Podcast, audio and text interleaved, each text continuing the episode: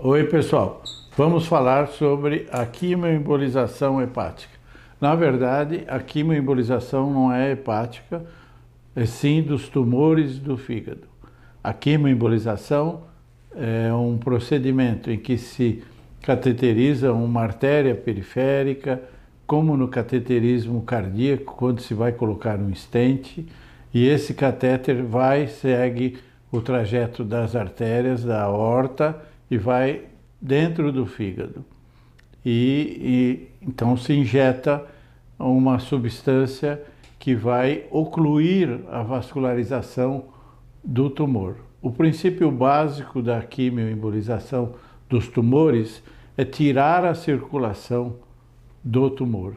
Ela pode ser feita com micropartículas, são pequenas partículas muito pequenininhas de nanogramas, muito cabecinha do alfinete é grande, é muito menor e que vai então impedir que o sangue chegue naquela localização do tumor.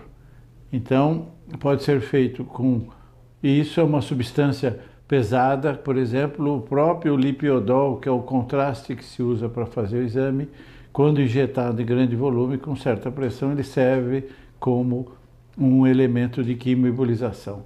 Existem essas micropartículas que hoje são muito utilizadas e elas então obstruem o catéter.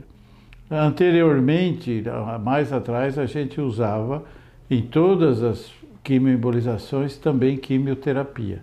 E aí essa quimioterapia é, também ajudava a destruir o tumor. Mas descobriu-se que o efeito é muito semelhante quando se usa somente essas substâncias que levam à obstru obstrução.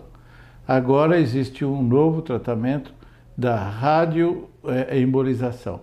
Você faz a embolização com material radioativo que vai lá e fica na lesão, o material radioativo que é lesivo ao tumor, fica liberando aquela carga radiativa e destrói o tumor e que teria uma eficácia maior que a embolização clássica. Entretanto, é, tem uma limitante que o custo ainda é excessivamente alto para fazer essa radioembolização. Mas é, é um a rádio, a quimioembolização dos tumores, a rádio ou a quimioembolização é um tratamento para os tumores de fígado e deve ser executado por pessoas que têm treinamento e grande experiência serviços grandes para poder fazer esse tratamento do câncer de fígado. Um abraço.